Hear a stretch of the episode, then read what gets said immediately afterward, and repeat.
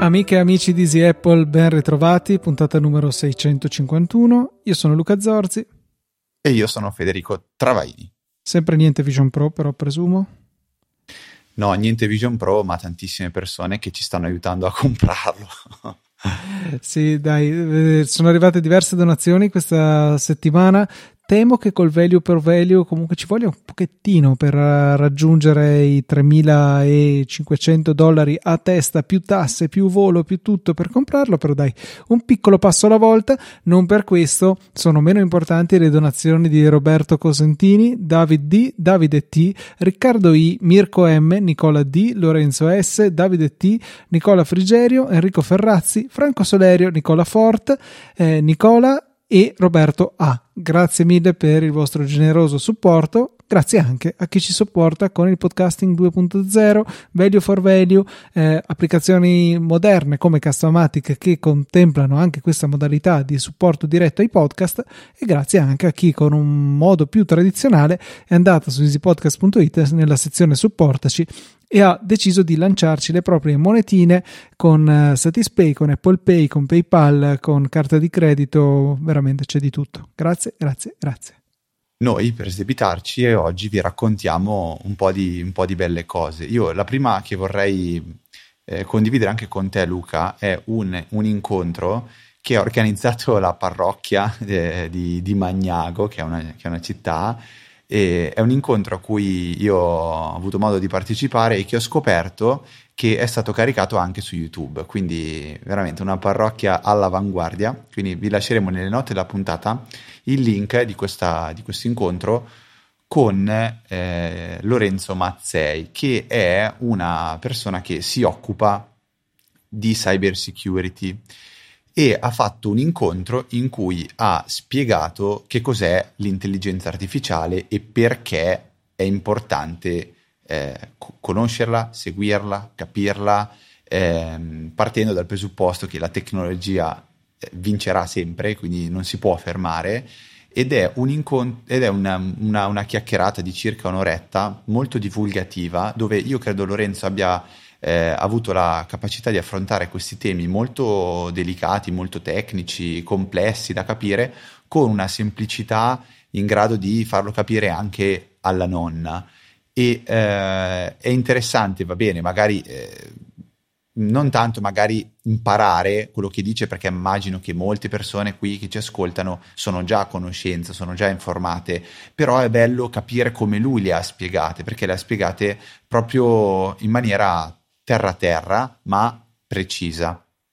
E la parte poi un po' più eh, da, da così da, da ascoltare con eh, criterio è la parte finale, dove giustamente arrivano le, le domande del popolo, e sono domande un po' eh, provocatorie anche da chi magari non è molto felice di vedere tutta questa tecnologia. E, e anche in questo caso secondo me Lorenzo è stato bravissimo, perché ehm, alcune domande io personalmente mi sarei irritato probabilmente a, a, a sentirmele porre. Lui invece è sempre stato col sorriso, ha risposto in maniera molto composta, molto cordiale, e secondo me vale la pena fare questo, questa, questa visione o ascolto, perché io eh, eh, posso, posso ricordarvi che potete tranquillamente scaricare in formato emme pi tre il, il video e ascoltarvelo poi in macchina come se fosse un, un podcast qualsiasi. E lo potete fare con, boh, dico uno strumento che a me piace usare, jDownloader. Eh, jDownloader è un software per scaricare un po' la qualunque. Era, era in auge quando distribuivano, ti ricordi Luca, quando venivano distribuite le distro di Linux in tanti piccoli pacchettini da cento mega e tu dovevi scaricarli tutti insieme da dei siti e poi metterli insieme, eh, mm-hmm. creare lo zip, decompattarlo, te lo ricordi? Sì, sì, sì, sì, mi ricordo, ho sentito parlare di questa pratica. Eh, jDownloader era bravissimo, perché tu gli davi il, la distro di Linux, che magari erano venti piccoli link, e lui li scaricava tutti uno alla volta, due, tre alla volta, poi quando aveva finito metteva insieme, eh, compattava, creava lo zip, lo decomprimeva e tu avevi la tua distro di Linux prossa pr- pronta per essere guardata dentro Plex. E questo strumento, quando voi andate a eh, dargli in pasto un link di YouTube, vi propone come scaricarlo, vi, pr- vi propone i video nei vari formati, nelle varie qualità, e vi propone anche di poter scaricare l'audio, anche qui con le varie qualità e i vari formati che, eh, che sono a disposizione. Quindi eh, il link del video lo trovate nella nota della puntata, jDownloader idem, potete scaricarlo, installarlo, si installa tranquillamente su Mac, su Windows, penso anche su Linux, è abbastanza Confermo, multipiattaforma. Sì. C'è anche, c'è anche, visto che ormai va, va di moda e non possiamo non dirlo, c'è anche il pacchettino Docker da poter installare, per esempio, su, su Synology. Tra l'altro eh, è interessante come funziona quello su Docker, perché jDownloader nasce principalmente come applicazione con interfaccia grafica, quindi non web, anche se ha un componente di gestione web che si può abilitare, e su Docker viene eseguito all'interno di un Docker con Linux per l'appunto, e ci viene dato un link a una pagina web che in realtà è una sorta di visualizzatore V N C tramite web, e quindi possiamo usare l'interfaccia desktop tramite una pagina web. Ok, questo non lo sapevo, non lo sapevo assolutamente.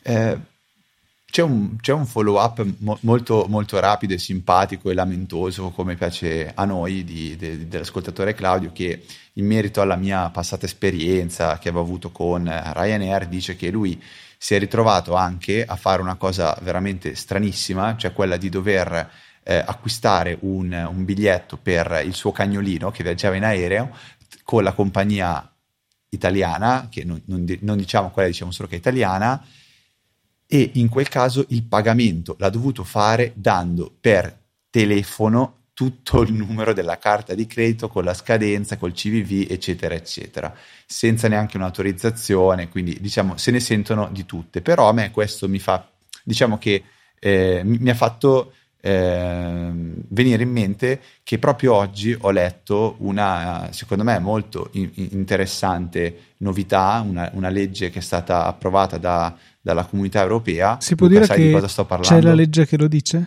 C'è la legge che lo dice? Dovresti fare il jingle di c'è la legge che lo dice. È vero.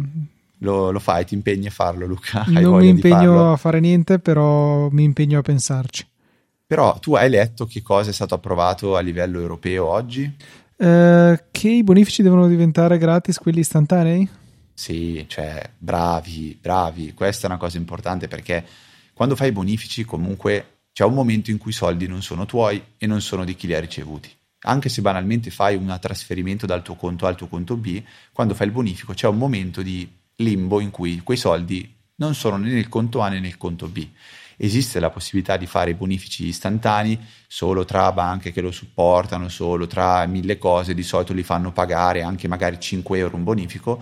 Ecco, questa legge, da quel che ho letto io oggi, proprio una cosa fresca, entro dodici mesi sarà obbligatorio per tutte le banche fare in modo che i bonifici siano tutti sempre istantanei, in qualsiasi ora, in qualsiasi momento, quindi anche a mezzanotte di domenica, e cioè non devono costare durante più... le, le pause pranzo e le pause pisolino dei server. Sì, sì, sì, sì, sì, assolutamente sì. E non devono, non, non c'è scritto che devono essere gratis, ma c'è scritto che non devono costare più di quello che tu paghi per fare un bonifico ordinario normalissimo. Quindi se oggi tu il bonifico lo paghi cinquanta centesimi, loro te lo potranno fare pagare al massimo cinquanta centesimi con l'istantaneo, che è una cosa utile anche per le microtransazioni, pagamenti. Io, a me è capitato di andare da un, da un medico che non aveva il P O S, ma mi ha detto: guarda, se vuoi mi puoi pagare con eh, il, il bonifico. E lui secondo me era un po' confuso, perché lui si aspettava un bonifico tipo tra carte prepagate tipo Hype, roba del genere, che avrebbe visto istantaneamente. Io invece gli ho fatto proprio un bonifico dalla banca e gli ho detto: guarda dottore, io l'ho fatto quando ho il, il numero di C R O e la ricevuta del, del bonifico, gliela, gliela giro subito. Però ho dovuto aspettare comunque eh, a memoria il giorno dopo, addirittura, siccome l'ho fatto il venerdì, il lunedì successivo, perché nel weekend i bonifici non, non vengono, eh, credo adesso, confermo, non vengono confermo. eseguiti, o comunque c'è sempre un momento di, di, di congelamento. Il weekend i server non lavorano, il sindacato dei server ha fatto questa battaglia anni fa, quindi è normale che sia così. Mi sembra corretto che anche loro abbiano i loro diritti. E niente, quindi è, è una cosa che trovo... trovo molto intelligente, perché i bonifici spesso sono molto comodi, però c'è questa eh, burocrazia dietro che magari per ragioni di sicurezza o per, per mille altre cose, eh, però a volte non vengono neanche accettati proprio per il fatto che io posso farlo, poi richiamarlo, annullarlo. E invece adesso che tra, tra un anno, quindi penso duemilaventicinque, al più tardi gennaio duemilaventicinque, avremo questa, questo vantaggio. Continuiamo con i follow up, Luca. C'è un, un, un tuo cavallo di battaglia che adesso voglio sapere se sapevi che esisteva anche in versione eh, più potente, gigabit. Parlo del routerino, quello giallo della G L.iNet, che il buon Alberto ci dice: guardate che esiste anche in versione un po' più, un po' più carrozzata, gigabit. E mh, tu l'hai visto, lo conoscevi, consiglieresti comunque que- l'altro nostro, che diciamo, o questo? Eh, so che G L.iNet in realtà ha diversi prodotti, dove per diversi intendo tantissimi in realtà, perché sono eh, davvero davvero tanti. E non so, cioè, allora, io l'unico che ho provato è il famoso router giallo. L'ho provato perché costava pochissimo, l'avevo comprato perché avevo una specifica necessità, l'ho usato qualche mese e adesso è lì, ce l'ho pronto. Eh, io ho tutta, diciamo, il mio rack eh, con, dove c'è switch, eh, router eccetera, tutto in cantina, dove prende e non prende il wifi dal piano di sopra, e, e quindi quando devo stare un po' in cantina, vuoi perché sto facendo dei lavoretti, qualcosa, accendo questo router qua in modo da darmi un minimo di wifi, eh, giusto magari per ascoltare Spotify o che ne so, comunque aver, essere raggiungibile anche al piano di sotto. Non ho grandi pretese in termini di velocità, per cui il router giallo va bene, è un utilizzo molto sporadico. Però sì, hanno davvero tanti modelli e credo che tutti sotto sotto siano basati su OpenVRT, e quindi possiamo direttamente andare ad utilizzarlo Eh, con questo sistema, che è sicuramente più esteso e estendibile rispetto all'interfaccia web standard, diciamo. Quindi sì, mh, non conosco nello specifico il modello, che comunque sarà nelle note della puntata, che ci è stato consigliato, però è sicuramente un, eh, una marca interessante, ecco. Non, non è un prodotto chiuso e col quale si fa poco, è un prodotto dal, col quale si può fare davvero tanto. Solo che non è giallo, questa versione non è gialla, quindi come facciamo? E lo chiameremo il router nero, non lo so. No, è bianco, è bianco con due antennine. Vabbè, dai, a parte questa piccola battuta infelice, Alberto dice che ha un altro consiglio per gli ascoltatori. Io spero che nessuno di voi debba usare questo consiglio, però nel caso noi lo mettiamo lì. Dice che ha creato una regola su Outlook che gli ha risparmiato non poche mh, imprecazioni. Dice: ogni giorno ricevo decine e decine di mail truffaldine, in quanto dopo uno dei data leak, non so quale servizio, Eh, la mia mail è finita purtroppo in diverse mailing list. Dice: ho notato però che in, tutti, in tutte queste mail di spam l'indirizzo del mittente era sempre vuoto, per cui sono andato a creare una regola che sposta nel cestino tutte le mail tranne quelle contenenti una chiocciola, e devo dire che sta funzionando particolarmente bene. Spero che questa info non serva a nessuno, anche lui giustamente dice, ma ci tengo a condividerla. Ecco, io mi chiedo come sia così assurdo e stupido che chi fa spam non mette una chiocciola eh, nell'indirizzo del mittente. Cioè, penso che sia il primo eh, metodo per filtrare un, un, una mail finta, e dovrebbe farlo in automatico già Outlook, magari Google lo fa già, ma Outlook no. Però dai, una regola sicuramente eh, interessante. Sono molto spesso sottovalutate le regole delle, del, dei programmi di posta elettronica.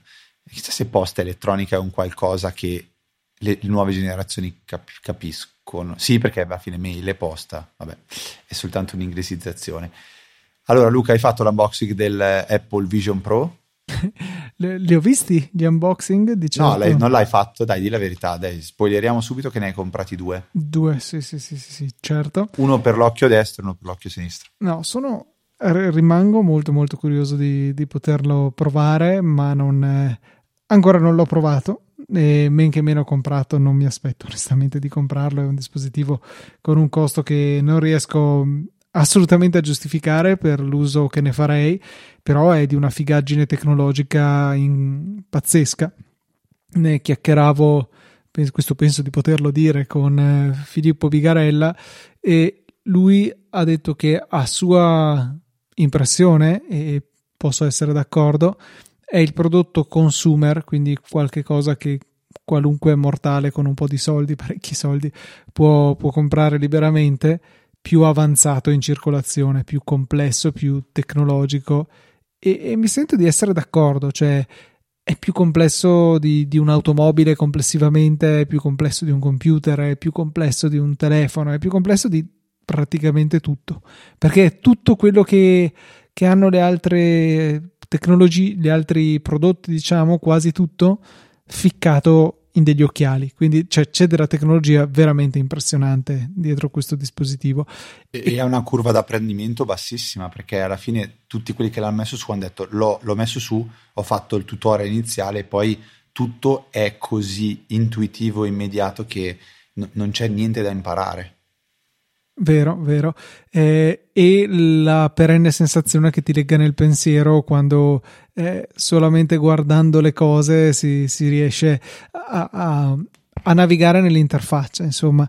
Eh, non lo so, è un po' un peccato eh, lato nostro in quanto podcaster, dovremmo avere l'obbligo morale di, di comprarne uno a testa per poterne parlare in maniera più approfondita, e, ed è qui appunto che le vostre donazioni risultano molto importanti. Vi raccomando di aggiungere un paio di zeri a testa e magari diventerà fattibile.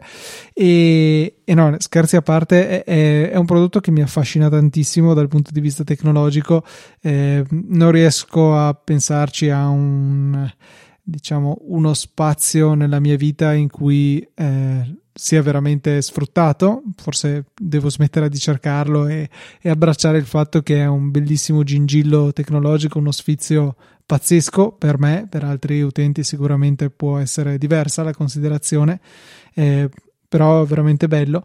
E veramente bello anche l'unboxing, no non l'unboxing, il teardown che ha fatto iFixit. ehm, Ci sono due parti nel, nel teardown, entrambe che, le, che sono eh, dotate sia di una parte video sia di una parte solita testuale con un mucchio di foto eccetera eccetera. E vi lasciamo i link nelle note della puntata e niente, vi raccomando di vederlo perché fa impressione vedere cosa c'è sotto la scocca, e in particolare nel secondo eh, vanno a Eh, fare delle foto al microscopio allo schermo, agli schermi per la verità del, del Vision Pro, dove si vedono proprio i pixel, e li mettono a confronto con il ehm, con quello per esempio de, dell'iPhone quindici Pro e di, eh, di un iPad mi sembra, e è veramente pazzesco vedere quanto è più risoluto lo schermo del, eh, del Vision Pro. Praticamente ogni, eh, ogni occhio, ogni schermo riceve tremilaseicentosessanta per tremiladuecento pixel, e considerato che è largo ventisette millimetri, alto ventiquattro, conti conti conti, c'era ecco tremilatrecentottantasei ppi. Ti ricordi Fede la risoluzione sì, dell'iPhone sì. quattro? trecentoventi eh, sì, sì, sì, ppi, sì, sì. Qua è un po' più di dieci volte. E cioè pazzesco, veramente è qualcosa di pazzesco secondo me l'idea che ci sia uno schermo così miniaturizzato, così risoluto, e, e rende bene l'illusione, insomma. Non ho ancora sentito grosse lamentele sulla qualità dell'immagine, forse i colori un po' spenti rispetto alla realtà. Eh, in qualche podcast si faceva riferimento ad un video di iJustin che non ho visto, che a quanto pare indossava qualche... non so, una maglia, qualcosa, un maglione eh, rosa piuttosto intenso, e visto attraverso le lenti del Vision Pro il colore era un pochettino meno brillante, però tolto questo rimane veramente boh, pazzesco. A me ispira tantissimo provarlo. Non so quanto tempo ci vorrà prima che il la, l'indossare ecco, un dispositivo del genere nella vita, non dico di tutti i giorni, però magari sei nel classico coffee shop, non quello di Amsterdam ma quello di, di qualche posto negli Stati Uniti, ti metti lì con i tuoi occhialoni a fare gesti nell'aria, quando sarà considerata una cosa semi-normale, mentre adesso insomma penso che sia una cosa riservata diciamo ai nerd più nerdosi. Ecco, ci vorrà un po' secondo me socialmente perché diventi una cosa normale, però fino ad allora rimane una cosa pazzesca secondo me l'avanzatezza tecnologica di questo apparecchio. Eh sì, allora io lo prenderei all'istante. Oggi però la cosa che più mi frena non è onestamente tanto il dire eh, sono tanti soldi, perché è, è uno sfizio, è un regalo, è una cosa per cui dici la voglio assolutamente, la provo, comunque abbracci anche quella che io credo sia eh, a tutti gli effetti i, una, una potenziale rivoluzione importante che fare. Magari rivoluzione no, però un qualcosa di nuovo, qualcosa di disruptive potrebbe... potrebbe esserlo, e non, non lo dico io e basta. Onestamente ho sentito eh, più di uno youtuber che l'ha provato e che dice mh, ok, manca la killer app, manca n cose, però è, è una piattaforma su cui ora si può creare. eh, Tim Cook ha detto immaginati come si può un chirurgo eh, allenare, è una brutta parola, però come può esercitarsi, ecco. Se fossi all'università o se fossi in una fase della mia vita diversa, lo prenderei al volo. Oggi la cosa che più mi spaventa di prenderlo è di prenderlo e non avere modo di usarlo, proprio a livello di, eh, di tempo, eh, di tempo di, di, di, di contesto della fase della vita. Quindi proprio dici lo prendo e, e poi in realtà lo provo e poi non ho modo di usarlo, sai, se all'università studi lo puoi provare a usare, eh, la sera quando ti guardi un film lo puoi usare, quando sei in treno lo puoi usare. Oggi il tempo che potrei ritagliare uno strumento del genere non, eh, no, non esiste, e quindi per ora resta nel cassetto dei desideri, che spero comunque di poterlo provare, perché mi, aff- mi, mi, proprio mi incuriosisce troppo l'idea di usare gli occhi e le dita come... come strumento di, di, di interazione con, con il software. Ma ho, ho, ho una, una, una, una domanda che onestamente mi, eh, non è che mi tormenta, però è una cosa che mi, mi spaventa, ma di cui nessuno ha visto parlare. Eh, cioè avere due schermi così vicini agli occhi dovrebbe darti un po' di fastidio, a un certo punto di bruciore, di, di arrossamento, invece nessuno ha menzionato questa cosa. Credo che tu... le lenti che ci sono davanti portino il punto di fuoco abbastanza distante da non causare problemi, cioè io almeno l'ho interpretata così. Sì, perché cioè, comunque nei video che abbiamo visto l'esperimento è stato proprio quello di prenderlo e lo, lo metto tutto il giorno, e a me il fatto che nessuno abbia detto di aver avuto motion sickness, che perché comunque stai mettendo non degli occhiali ma un qualcosa che ti fa rivedere con un video quello che c'è fuori. Vedere che uno riesce comunque ad afferrare le cose in volo, a giocare a ping pong, a correre, a fare le scale, a fare tutto. L'equivalente eh... della motorizzazione civile o qualcosa del genere negli Stati Uniti ha specificato che non si può usarlo mentre si guida? Sì, ci sta come ragionamento, però potresti farlo. Eh, cioè è, è, è abbastanza impressionante, cioè il fatto di poterlo mettere su e non, eh, non dico quasi non accorgertene, finché non lo togli e ti rendi conto che sì, era più luminosa la stanza e, e va bene quello, però eh, chissà il primo che eh, si inventerà eh, una cosa tipo giochi di interazione come, non so, il risico, la tombola, le carte, così, però senza carte, senza risico, senza tombola, cioè giocare a carte senza carte. Eh, giocare a Magic, giocare a Yu-Gi-Oh, cioè bellissimo. Ok, non so, questo non è un caso cioè, d'uso che mi affascina, ti dico la verità. Yu-Gi- allora, io adesso eh, ho, tu, tu, tu immagino che non sappia quasi neanche che cos'è Yu-Gi-Oh. Ho, è una parola che ho già sentito, finisce qui la mia conoscenza. Allora, è un gioco di carte eh, tipo Magic, cioè dove tu evochi dei mostri, ci sono delle magie, ci sono delle trappole, devi sfidare il tuo avversario e batterlo, e hai, fai il tuo mazzo con le tue creature, le tue magie. È un gioco a cui io giocavo eh, medie superiori, e è, è nato, penso che sia nato dal cartone animato. Infatti c'è una storia un po' strana per cui inizialmente il cartone animato, le prime puntate, eh, giocavano ma con dei regolamenti totalmente inventati, che non sono quelli veri del gioco di carte di oggi. E nel gioco, nel cartone animato, queste persone si sfidano e, ehm, vabbè, adesso senza stare a fare troppi precisi, però per sintetizzarla, giocano con una specie di eh, attrezzo che tengono sul braccio sinistro, tengono il braccio sinistro a novanta gradi davanti alla faccia e evocano lì le carte, e quando evocano un mostro, il mostro viene proiettato con un ologramma e effettivamente eh, attacca il mostro dell'avversario. E, e, e le magie, eh, se tu lanci delle spade, le spade colpiscono l'avversario. Ecco, ora tu prova a immaginare a giocare a Yu-Gi-Oh eh, o giocare a un gioco di carte dove quando evochi il mostro, giochi la carta, il mostro ti compare realmente nel, nel, nel mondo. Eh, il Pokémon, giocare a catturare i Pokémon e i Pokémon li vedi, cioè, realmente eh, intorno a te, cioè. Adesso sto parlando di robe ludiche così perché, vabbè, è una delle mie, una delle mie passioni, delle mie, delle mie fisse, però è una cosa che a me eh, mi, mi, mi gasa parecchio, quindi sono sicuro che, eh, o meglio, sono sicuro, spero che Apple riesca a convincere più e più sviluppatori e anche importanti a, a, a contribuire, perché parliamoci chiaramente, questo eh, dispositivo, se non, eh, non viene eh, utilizzato da sviluppatori per creare delle applicazioni, n- non so quanto possa avere successo, e, e, per quanto sia bello avere lo schermo del Mac eh, visto i- in grande e lavorarci, e lavorarci così, però con tutte le varie applicazioni, un po' come l'iPhone, possono fare il successo, di, il vero successo dell'Apple Vision Pro. E, e a proposito di Mac, cioè, mi ha fatto proprio pensare, a questo punto il Mac...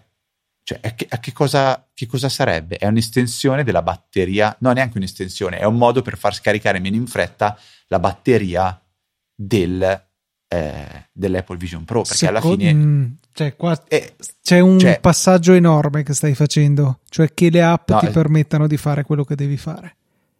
E qui... No, aspetta, aspetta, aspetta, eh, ma io sto arrivando a dire, a quel punto lì, eh, dove io praticamente vado a... a, a, a, a, a cambiare completamente l'interfaccia grafica de, de, del Mac, cioè io mi immagino, non so se si può già fare, funzionano gli occhi come click eh, quando usi il Mac no, con l'Apple no. Vision Pro? Ecco, questo è un pezzo che secondo me arriverà e spero che arrivi, che è importante. La tastiera, hai la tastiera virtuale, a quel punto lì il Mac può essere tranquillamente il mio iPhone o il mio iPad, che semplicemente lo metto lì, fa i calcoli, ha la sua potenza di calcolo, fa girare una, non so, una virtualizzazione di, di, di macOS, e io con l'Apple Vision Pro ho lo schermo, lo schermo, il mouse negli occhi e la tastiera virtuale. Sì, ma cioè, a quel punto lì potrebbe direttamente il Vision Pro eseguire macOS, va bene? No, per quello ho detto, virtuale, per cioè. quello io intendevo un, un'estensione di batteria, capito? Ah, okay. Cioè, sì. eh, però, capito, quanto dura? Dura due ore la, la batteria della Vision Pro, se deve pur far girare macOS e magari, non so, stai lavorando a un montaggio di un video, a quel punto lì da due ore va a durare venti minuti. Se invece tu hai l'iPhone o la, il Mac o l'iPad così, cioè, capito? Sì, ho capito, un, però boh, con quel tanto metterei una batteria più grossa e fine, cioè nel momento che devi portarti il peso di un'altra batteria, un intero altro dispositivo che poi deve comunicare in wireless, eccetera, eccetera, eccetera, con quel tanto credo che sia più conveniente semplicemente eh, aumentare la capacità della batteria. Eh, ma l'iPhone ce l'hai però, cioè l'iPhone ce l'hai comunque come telefono, come altrimenti dici elimino tutto, solo l'Apple Vision Pro, faccio tutto con quello. Secondo no, me è un quello po' estremo. No, no, quello eh, no. Però ho, la, ho l'iPhone, l'Apple Vision Pro. E a quel punto lì, cioè, semplicemente l'Apple Vision Pro fa da eh, l'iPhone fa da, boh, da, da calcolatore. Eh, per ma a quel creare... punto ti scarichi la batteria dell'iPhone, che è oggettivamente peggio alla fine perché ti trovi isolato. Mm, cioè, non, lo, non lo so, è per, quello, per quello dicevo io che diventa un'estensione della batteria, capito? Sì, lo capisco, ma non, non, cioè, non, non mi sembra una cosa che Sensata. qualcuno farebbe, perché appunto ti scarichi la batteria dell'iPhone, che è peggio. Preferisco scaricare quella del Vision Pro. Eh, quindi no, boh, cioè, io non, non la vedo tanto in quei termini, però vedo che eh, rispetto alle scelte che hanno fatto con l'iPad quando è stato lanciato, eh, ora il Vision Pro comunque ha un sistema operativo che è molto più vicino ad iPadOS che a macOS, per tutte le limitazioni sull'App Store. ehm, sì, cioè tu, non, non, non può esistere un terminale, tanto per dirne una, eccetera eccetera. macOS rimane diverso, però hanno aperto quello che in alcuni podcast ho sentito chiamare tipo portello di emergenza, un portello di emergenza che è macOS, perché eh, può mettere una pezza sulle mancanze di applicazioni non solo native del Vision Pro, non solo quelle per iPadOS eseguite diciamo in modalità compatibilità, ma apro un'intera finestra, un intero schermo che esegue quello che sto facendo sul mio Mac, e quindi ottengo tutto quello che può fare macOS in questo formato tramite occhiali. e, e quindi lo trovo interessante, e l'abbinamento tra macOS e eh, applicazioni native secondo me può essere molto ben riuscito. Potrei avere, che ne so, la parte social della mia vita demandata alle app native per Vision Pro, che le metto so, dietro la porta, non so, nascoste nello spazio tre D, mentre davanti a me ho lo schermo del Mac e, che ne so, altre applicazioni, la posta, che ne so, lì vicine, sempre raggiungibili, però facenti capo al Vision Pro. E ho visto anche eh, qualcuno su Mastodon che faceva vedere cosa significava usare Xcode su Mac. Si chiama Gregory Weber, che ha fatto questa, questo post, eh, fare vedere di co- cosa significa creare un'app per Vision Pro con il Vision Pro, ma nel senso con un Mac visualizzato sul Vision Pro. Era pazzesco, perché lui si poteva fare le sue modifiche su eh, Xcode e più o meno in diretta se lo vedeva replicato a fianco dello schermo del Mac tramite il Vision Pro stesso. Secondo me è un, un caso d'uso veramente figo. E cioè, siamo a quanto? Sei giorni che, che è uscito e si sta iniziando sì, esatto. ad utilizzare? Sei giorni, è, è molto molto interessante, molto da, da seguire da vicino. Eh, chissà se anche magari qualcosa di domotica faranno, dove mentre sei in casa vedi delle robe boh, strane, controlli, beh, non lo so. Cioè, indichi sai, una lampadina e si accende, sarebbe fighissimo. Eh sì, robe del genere, cioè eh, boh, poi vabbè, lì in, dom- in casa hai anche l'interfaccia vocale, che comunque è sempre molto comoda, però tipo cucinando, hai visto quella figata per cui metti il timer sopra la pentola? Quello è bellissimo. Quando tu guardi la pentola, sopra quella pentola c'è il timer che ti dice che quella cosa lì eh, ha ancora tre minuti e mezzo di cottura, cioè molto, molto, molto carino. Io vediamo, quando arrivo in Italia vediamo quanto costerà e quanto riuscirò a tenermi legato eh, alla sedia. Eh, non, non so neanche in che volumi arriverà, se sarà disponibile, sarà trovabile. Non credo che, cioè, per quanto costi tanto, non credo che sarà comunque qualcosa che sarà out of stock, cioè che, o meglio il contrario, cioè nonostante quanto costi, secondo me sarà qualcosa che sarà spesso out of stock. Ok, quindi eh, sì, avrà un successo negazione. Tale che eh, non riuscirai a comprarlo se non attendendo parecchio. Es- es- esatto, io temo di sì, anche perché guardando quanto è grande la scatola, andare in America, eh, co- comprarlo dall'America, o qualcuno che fa un viaggio, che deve tornare, così, cioè non è una cosa che ti puoi mettere nella valigia. È, no, è, allora è devi, la- devi abbandonare la scatola, devi eh, per devi, forza devi... abbandonare la scatola. Sì, ma la, la, la, quanto costa il, il kit di trasporto? duecento dollari mi sembra la borsina. Ok, poi tu prenderesti la versione da un tera, io penso che prenderei quella base onestamente, sì. duecento giga sono, duecentocinquanta giga mi sembra. Sì, poi qualcuno aveva detto che però aveva scaricato un film, adesso non, non era Avatar, però era qualche film eh, in tre D e il film da solo era ventisette giga e quindi... Boh. Sì, eh, diciamo che a casa mia non ce la farei neanche a scaricarlo, ventisette giga ci mette boh, quattro giorni. Metti, mettiti una nota su questo, perché poi volevo parlare di un argomento correlato a connessione a internet eccetera, però ecco mh, sì, mh, rimane un dispositivo che per ot- essere ottenuto da questa parte dell'oceano richiede veramente dedizione, eh, oltre che o, oltre che spesa, insomma, cioè ci sono tutta una serie di eh, difficoltà logistiche mica da poco. Eh, credo che comunque, ammesso e non concesso che andando negli Stati Uniti, comprandolo e poi tornando a casa con il dispositivo nello zaino eh, senza avere la scatola e tutto, non si debba dichiarare niente alla dogana, rischia di diventare comunque più economico prendersi un volo andata e ritorno col bagaglio a mano e basta, eh, per eh, riuscire a ottenerlo e portarlo qua, rispetto a eh, assoldare qualcuno che lo acquisti di là e ce lo spedisca, perché a quel punto ci vuole la scatola, a quel punto bisogna dichiarare il valore. E ne parlava Federico Viticci sull'ultimo Connected: quando si superano i tremila dollari di valore della spedizione tutto diventa ancora ulteriormente più complicato. Però dai poco valore al tuo tempo, perché prendere un volo e andare magari costa poco, però è il tempo che impieghi per ah beh, andare, devi buttare tornare. Via due giorni. Cioè, eh, sì, esatto. Magari ti fai il weekend da, da qualche parte, non lo so, cioè mi pare assurdo, cioè, un conto di dire vado a fare il weekend a sì, Parigi, sì. Un conto vado a farlo a New York, però ok. No, beh, weekend a New York sarebbe penso, penso abbastanza folle, però ci sarà qualcuno che per sicuro lavoro va che a New York e sta due giorni e torna, un giorno e torna, quindi sicuramente ci saranno queste esigenze. Prima che parli di connessione internet, io devo annunciare eh, con grandissima gioia che se qualcuno eh, aveva come motivo per non usare Home Assistant il fatto che non esisteva l'applicazione per Apple CarPlay, da una settimana o poco più è disponibile l'applicazione per Apple Car- CarPlay. Cosa significa? Significa che voi eh, avete direttamente dentro CarPlay la possibilità di a- aprire l'applicazione di Home Assistant e quindi attivare delle, delle scene, delle azioni. Quindi il classico: siete arrivati a casa e volete aprire il cancello, il garage, le luci, l'allarme, questo e quant'altro, lo potete fare direttamente dalla macchina. Non so se Luca tu hai, l'hai usato, hai fatto qualcosa. Eh, no, perché non ho una macchina con CarPlay. Eh, nella però... bici non hai CarPlay? Nella bici Bike ho Play. Pedal Play e basta.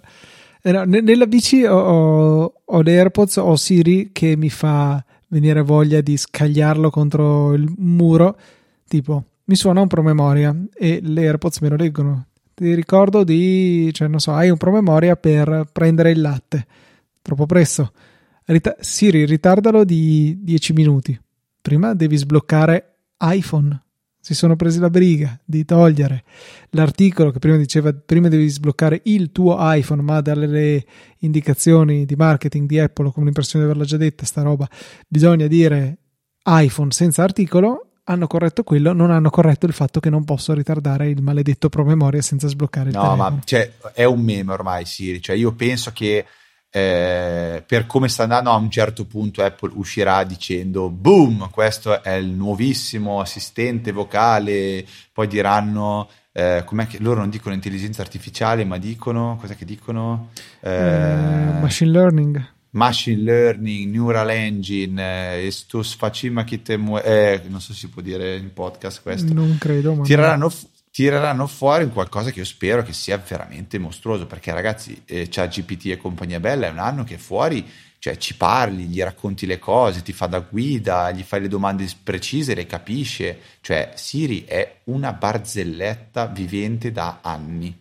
quindi io confido e sono sereno che o a un certo punto lo spegneranno, cioè, oppure si inventeranno qualcosa di, di, di, di, di alto livello. Però già il fatto che tipo io mi aspettavo che in questo anno eh, tipo Alessia facesse un, un salto in avanti importante, cioè diventa qualcosa di veramente molto più potente, invece è rimasto esattamente così com'era, eh, quindi non so che cosa sta frenando eh, le compagnie a, a, a veramente trasformare così così eh, questi assistenti vocali in quello che oggi veramente riesce a fare con ChatGPT tramite la voce, che per me già quello è un livello allucinante.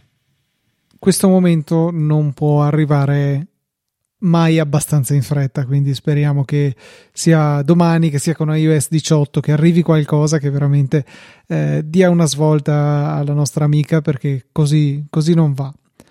Una cosa che invece va meglio, non ancora per tutti ma va meglio, è lo stato delle connessioni ad internet in Italia. eh, Fibra.click, che è una bellissima community, un forum molto attivo in ambito connettività diciamo, eh, ma non solo, perché poi si spazia anche su altro, sta facendo periodicamente, mi sembra che le facciano trimestrali, dei sondaggi tra i lettori ehm, che in pratica vogliono andare a indagare qual è la connessione di ciascuno, che cosa è disponibile e una serie di altre domande eh, sul tema, e hanno recentemente pubblicato l'analisi del terzo trimestre duemilaventitré, questo mi, mi dice che viene fatto a trimestri, eh, mi sembra strano che sia il terzo del duemilaventitré, sarà il quarto trimestre, però vabbè, poco importa, e hanno raccolto questa volta in trentadue slide tutte, vabbè ok, c'è qualche titolo qualche titolo di coda, però appunto hanno raccolto tutti i dati che hanno raccolto grazie alla partecipazione dei, eh, dei lettori, e non so, cioè, sono abbastanza dati da poter comunque trarre una qualche conclusione. Certamente il popolo di Fibra.click è sicuramente qualcuno di, cioè, mediamente è formato da persone più interessate all'ambito connettività, quindi è senz'altro rispetto all'italiano medio è più informato, tende a scegliere magari connettività migliori quando ce le ha disponibili, eccetera. Però comunque rimane interessante poter constatare come la F T T H stia avanzando a, a grandi passi e ha, tra l'altro, in quest'ultima analisi ha superato la F T T C come percentuale de, degli utenti. Si sta assistendo alla graduale morte delle A D S L, sempre più insignificanti nel totale, e insomma tante altre considerazioni che, che si possono fare. Eh, dateci un'occhiata, secondo me è un, un'indagine molto interessante. Poi il fatto che venga ripetuta periodicamente ci dà un'idea, insomma, di come sta avanzando il progresso della connettività nel nostro paese. Tranne a casa mia. Tu sei ancora che... purtroppo nella parte che non è ancora avanzata. Ah, tra l'altro, non, eh, scusami, giusto visto come chiusura, eh, avevamo registrato una piccola clip da inserire nella puntata della scorsa puntata, nel, nella, nell'inizio della scorsa puntata, perché vi ricordate che abbiamo registrato tramite l'hotspot del mio telefono perché non mandava internet. Beh, in realtà la mattina dopo, successiva, alle ore nove e trenta, Eh, problema risolto, mi ha chiamato il tecnico, mi ha detto che avevano un problema loro, che però non mi chiedevano di riavviare il router perché non mi vedevano connesso. Però io gli ho detto: guarda, a me la connessione va, io mi connetto a casa mia e ho tutto a posto, e, e ovviamente loro non mi vedevano connesso perché eh, io non ho il, il modem di Fastweb, ma uso il modem libero e uso un'altra cosa. Poi Eh, praticamente in giornata io ho registrato la clip da mandare a Luca per dirgli, eh, dicendogli: per favore inseriscila, che almeno dai, diamo a Cesare quel che di Cesare, visto che hanno risolto il problema dalla sera alla mattina, eh, valeva la pena dirlo. Se non che eh, giusto ventiquattro ore dopo eh, vedo che smette di funzionare nuovamente internet, e allora panico, perché in quel momento tra l'altro non ero neanche più eh, a casa, ero in trasferta, e allora una noia tremenda. Fortunatamente è stato un, un, un downtime, è stato un downtime durato tipo dieci minuti, e a questo punto può essere spiegato con oh, qualsiasi altra, altra, altra cosa che però non riguarda un importante guasto tecnico per cui, per cui intervenire. Quindi va bene, aspetto che arrivi anche la fibra eh, a casa, a casa mia. Io aspetto molto volentieri il, il gigabit, e spero di vederlo presto. Comunque, anche questa puntata siamo riusciti a registrarla in un setup abbastanza inusuale. Se sentite che la mia voce è diversa, ci sono due motivi. Uno, è da qualche giorno che ho questa voce un po' eh, rauca, e non, non, non so il perché, e ho, sto utilizzando un microfono nuovo di prova, di test, quindi potrebbe essere che qualcosa cambi. E come terza variabile, sono in un altro luogo rispetto al mio studio dove, dove registro solitamente. Quindi Luca è sempre il solito. Io vi ricordo che eh, potete supportare quello che facciamo tramite delle donazioni. Trovate sul nostro sito, nella sezione supportaci, tutto quello che eh, sono i metodi di pagamento che ha detto anche in sua puntata il buon Luca, come Satispay, Apple Pay, PayPal. Se eh, avete piacere di lasciare una recensione su Apple Podcast, vi ricordiamo che tramite una breve recensione verbale, scritta, e le stelline, noi riceviamo direttamente nella, nelle note della nostra puntata, nelle note della scaletta, la vostra recensione. Quindi è anche un'occasione per mandarci una, una domanda o farci una segnalazione in maniera abbastanza inusuale, perché ci arriverà direttamente nelle note della puntata, non potremo neanche metterla nello spam se ci mandate qualcosa di spammoso. Quindi chi ha orecchie per intendere intenda. Se eh, vi fa piacere di stare con noi durante la settimana, commentare le puntate, fare domande, eh, magari uno non ha voglia di aspettare la, la fine settimana per, per sentirsi raccontare da Federico e Luca, o magari non si fida di Federico e Luca, e ci sono tanti altri ascoltatori che sono veramente molto in gamba, tramite Telegram potete entrare a far parte nella EasyChat. Tra l'altro Telegram ultimamente, piccola parentesi, mi sembra di vedere che ha parecchi problemi con le notifiche, perché prima mia mamma non riceveva più le notifiche di Telegram, ora io non ricevo più notifiche di Telegram. Quando apro l'applicazione poi mi arrivano tutti i messaggi di colpo, cosa veramente purtroppo spiacevole perché è lo strumento mio principale di comunicazione con, con la mia famiglia. Eh, se volete seguirci sui social siamo Luca, T N T ed F Trava. Non aggiungo altro per questa seicentocinquantunesima puntata, è assolutamente tutto. Un saluto da Federico, un saluto da Luca e noi ci sentiamo, ci sentiamo settimana prossima eh, di venerdì alle ore diciassette con una nuova puntata di Easy Apple, il podcast che prima non c'era.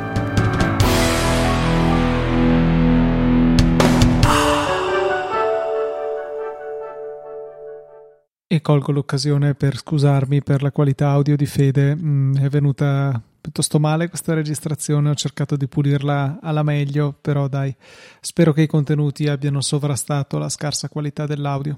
Alla settimana prossima. Una cosa seria, molto seria, non si può prendere sotto gamba.